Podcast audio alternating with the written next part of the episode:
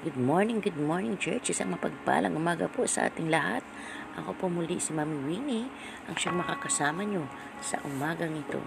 Pero before we start, let us pray. Heavenly Father, we thank you for everything, Lord, that we have, Lord.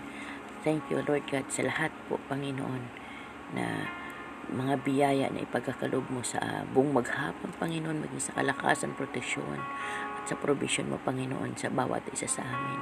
Salamat po sa iyong banal na Espiritu na siyang tunay na magsasalita sa mga oras na to. Salamat po dahil ikaw po ang mahayag sa buhay namin sa umagang ito. Ipaunawa niyo po sa bawat isa. Lord God, ang maririnig naming mensahe mo ngayon, gamitin niyo po ang abang lingkod sa mga oras na to, Panginoon, upang may pahayag ang salita mo. Maraming maraming salamat po. Lahat ng ito'y tinataas ko sa tanging pangalan ng iyong anak na si Jesus at sa kapangyarihan ng banal na Espiritu. Amen and Amen. Ang aking pong devotion sa umagang ito ay pinamagatan ko pong pinakamagandang yugto. Bawat isa sa atin ay may kanya-kanyang yugto sa buhay. May iba-ibang uh, kapamaraanan ang Diyos kung ano ang mga nararanasan natin.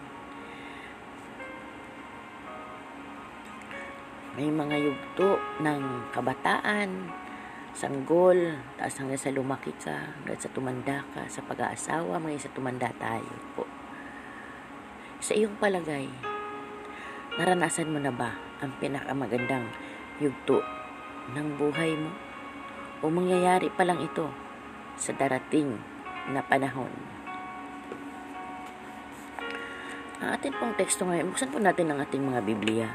Ating pong teksto ay uh, mababa, basahin po natin doon sa Deuteronomio 34 verse 1 to 12 yung kamatayan ni Moises kung paano ba siya namatay at kung ano ba yung mga nararanasan ni Moises sabi dito nung ba ang sagot natin sa tanong kanina at ang pananaw natin sa buhay ay maaring magbago sa paglipas ng panahon. 'Di ba? Kasi nung bata pa tayo kung tinatanong tayo dati, ano bang gusto mo paglaki mo? Gusto ko po kung maging ganito, ganyan, maging teacher, maging ganyan. Pero paglipas ng panahon, ng ibang yugto na ng buhay natin, yung um, pagdadalaga na or pagbibinata na natin, ay naiiba na o nababago na ang gusto natin. Di po ba? Nung naalala ko po, nung bata pa ako, ang gusto ko po ay lumaki na agad. Yun bang instant na paglaki? Maging dalaga agad. Di ba? At nung hindi na, kumbaga, ayaw ko nang danasin pa yung hirap, hirap na pagdadaanan. Parang yun yung gusto ko. Magic. Kumbaga magic ng buhay. Pero hindi naman pwede po yun, di ba? Sabi po dito sa binabasa ko, nung bata pa tayo, ay inaasam natin ang mga sumusunod na mangyayari dahil gusto nating lumaki. At kapag tumanda naman na tayo, gusto naman nating bumalik sa pagkabata. 'Di ba? Nitong mga panahon natin na nakakaranas na tayo sobrang daming uh, problema, lalo na sa ating mga pamilya. Parang sasabihin natin, sarap pala maging bata, Lord. Sana na forever bata na lang ako. Kasi ang bata nakikita natin walang problema. Diba hindi nila alam ang mga problema. Maliwala sa kanila.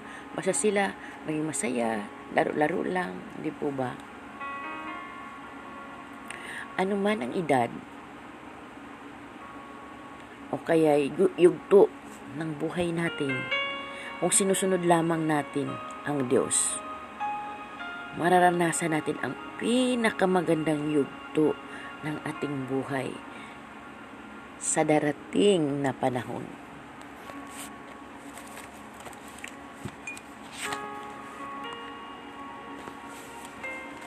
Si Moises na lingkod ng Diyos ay maraming nasaksihan, kahangang-hangang gawa ng Diyos at marami sa mga iyon ay nangyari nang matanda na siya.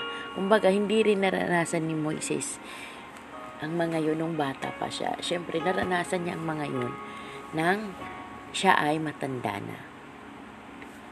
Noong ikawalumpung taon na siya, ay nakita niya ang kahangangang pagliligtas ng Diyos sa mga Israelita ng mga taga-Ehipto. Di ba doon mababasa natin yun, doon sa Exodo. Tres. Di ba doon sa aklat ng Exodo. Nakita ni Moises na nahati ang dagat na pula.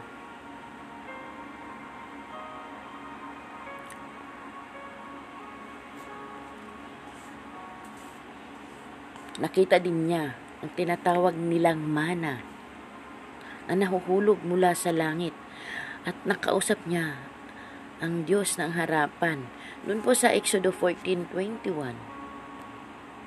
Ilan po natin doon sa Exodo 14.21. Nakasulat po doon, sabi doon, itinapat ni Moises ang kanyang tungkod sa ibabaw ng dagat, magdamag na pinaihip ni Yahweh ang isang malakas na hangin mula sa silangan at nahati ang tubig.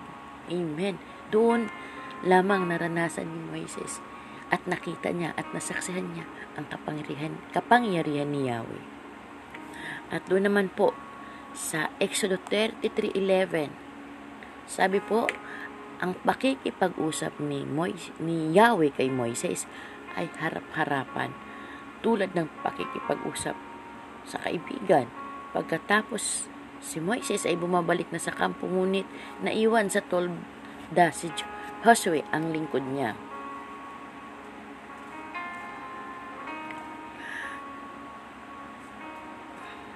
Sa buong buhay ni Moises, lagi siyang umaasa na may gagawin ang Diyos nawa maging sa buhay natin ngayon, mai-apply natin kagaya o katulad ni Moises na buong buhay po natin dapat po na dapat po tayo umasa sa Diyos na may gagawin siya sa buhay natin dahil may plano ang Diyos sa buhay na ang bawat isa sa atin, 'di ba? Sabi niya doon sa Jeremiah 29:11. Ang sabi niya po doon sa Jeremiah Jeremiah 29. Sapagkat batid kong lubos ang mga plano ko para sa inyo, mga planong hindi ninyo ikakasama, kundi para sa inyong ikabubuti. Ito yung mga planong magdudulot sa inyo ng kinabukasang punong-puno ng pag-asa. Amen and amen. ba? Diba? Hayaan po natin yung plano ng ni Yahweh ang siyang mangyari po sa buhay natin. Kagaya ni Moises, na yun po yung nangyari sa buhay ni Moises.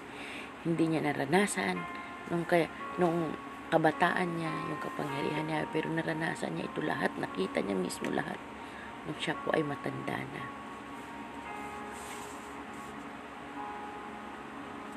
Sa buong buhay ni Moises, dun lang siya. Sa Diyos lang siya umasa. At doon po, sa Heb buklatin po natin ating Biblia sa Hebreo 11, 24 to 27. Ang sabi po dito, dahil sa pananampalataya sa Diyos, tumanggi si Moises nang siya'y may nang siya'y mayroon ng sapat na gulang na tawagin siyang anak ng prinsesang anak ng hari. Inibig pa niyang makihati sa kaapihang dinaranas ng bayan ng Diyos kaysa magtamasa ng, ng mga panandaliang aliw at sa mundong ito na dulot ng kasalanan. Itinuring niyang higit na mahalaga ang pagtitiis sa hirap dahil sa Mesiyas kaysa mga kayamanan ng Ehipto sapagkat nakatuon ang kanyang paningin sa mga gantimpalang hinaharap ang pananampalataya dit sa Diyos ang nag-udyok kay Moises na lisanin ang Ehipto kahit magalit ang hari. Matatag ang kanyang kalooban sapagkat wala siyang nakita, para niyang nakita ang Diyos. Amen. ba? Diba? Nilisan niya ang bayang Ehipto at sinunod niya ang plano ng Panginoon sa buhay niya. At bunga ito ng kanyang pananampalataya sa Diyos. At matatag ang kanyang kalooban dahil nakita niya ang Diyos ng harapan, nakakausap niya before ang Diyos ng harapan. Nawa sa time natin ngayon, no? Kahit hindi natin makita ang Diyos ng harapan, nawa maging matatagpo ang ating pananampalataya sa ating mga hinaharap diba, sa darating na panahon. Nawa sa pag alipas ng panahon na may, ano, kahit anumang pagsubok na darating sa buhay natin, kumapit at magtiwala tayo sa Diyos Ama. Tiwala tayo kay Jesus na siyang ating Savior. Siya yung ating tagapagligtas. Amen. Sabi nga po, namatay po si Moises sa edad na isang daat dalawampu at alam niya na ang pasimula pa lang yun ng buhay niya nakasama ang Diyos. Masasaksihanan niya ng walang hanggan ang kadakilaan, ang pagmamahal ng Diyos doon sa langit. Amen. Dahil mas gustuhin ni Moises na makasama ang Diyos. Iniwan niya rin lahat ng karangyaan sa mundong ito na panandalian. Mas gusto niyang makasama ang Diyos. Yan po ba? Yun yung pinakamagandang yugto ng buhay niya na makilala niya ang Diyos, makausap niya ng harapan ng Diyos. Lalong-lalo na na makasama niya habang 'di ba? doon sa langit, makasama niya ang Diyos doon sa langit. Sa, bu- sa buhay kaya natin, ano po kaya naghihintay sa atin, sa ating hinaharap? Nawa, huwag tayong, hindi tayo mawawala ng pag-asa na kahit anumang problema, anumang bigating dumating sa buhay natin, kumapit lang tayo at magtiwala sa Panginoon doon tayo umasa sa Kanya.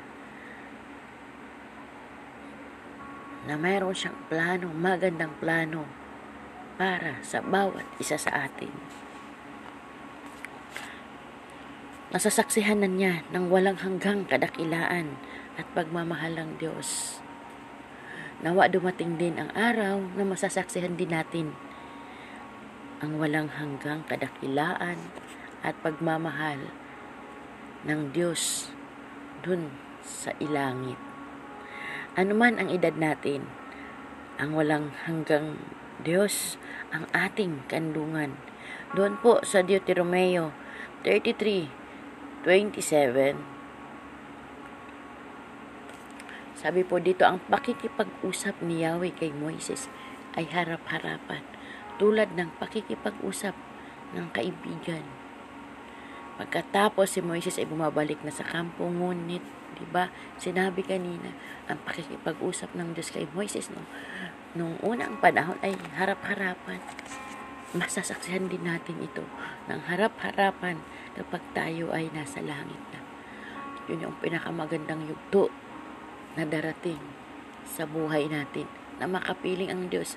Dahil alam po natin na hindi natin permanenteng tahanan ang mundong ito. Ito ay pansamantalang tahanan lamang natin. At ang tunay na tahanan ng bawat isa sa atin ay ang langit, ang paraiso ng Diyos. Doon niya tayo ilalagay. Basta magtiwala, maghintay tayo sa Panginoon at huwag bumitaw sa mga pangako niya. Panghawakan po natin lahat ng pangako ng Panginoon. Tiyak yan ay mangyayari sa buhay natin. Amen and amen. Sa bawat araw ay ipinadarama niya, pinadarama ng Diyos sa atin ang kagalakang nagmumula sa Kanya. Amen? Tayo po ay manalangin.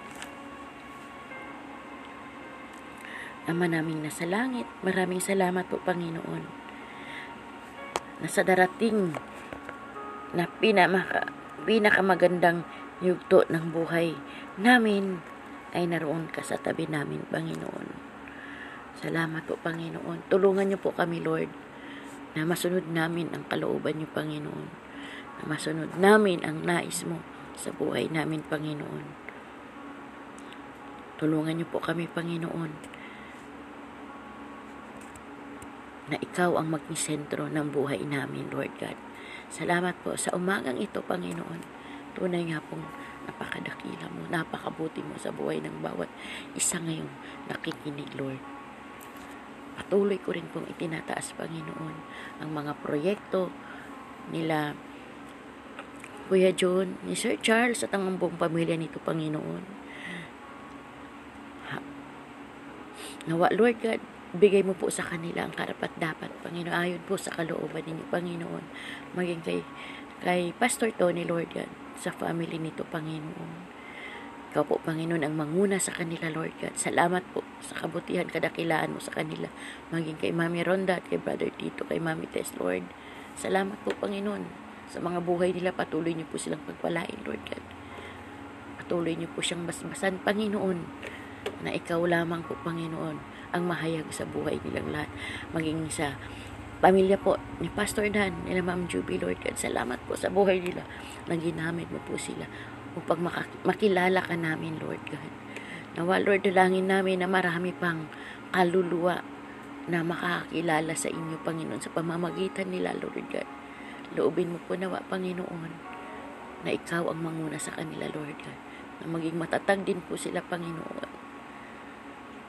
Kagaya ni Moises, Lord. Lord, salamat po sa umagang ito. Tunay nga pong napakadakila mo sa amin. Anumang ang lahat po nang may karamdaman ngayon ay patuloy na may tinataas sa inyo, Panginoon. Humihingi po kami ng kagalingan mula po sa inyo sa pangalan na yung anak na si Jesus. Silang lahat po ay gagaling na, Panginoon. Maging ang aking anak na si Matmat, Lord. Patuloy kong tinataas sa iyo, Panginoon. Salamat, salamat po, Panginoon. Maging sa lahat ng estudyante ngayon, Panginoon, ng Building Bridges Ministry, Lord God. Bigyan niyo po sila, Panginoon, ng knowledge at wisdom, Lord, sa darating mga pasukan, Panginoon. Nawa, Lord, nasa iyo pong mga kamay, Panginoon namin sila inahabilin. Maraming salamat po sa buhay nila. Lahat ng ito itinataas ko sa tanging pangalan ng anak na si Jesus. Sa kapangyarihan ng banal na Espiritu. Amen and Amen. Para po sa ating mga announcement, para po sa ating 3 o'clock prayer request habit ko. Pakisend lamang po ang yung mga uh, request prayer request kay Mami Jumay at sa ating mga young folk naman at sa ating mga youth. Pakisend lamang po kay Ate Jenny. San ka man pumaroon kapatid, laging kasama mo ang Diyos. To God be all the glory.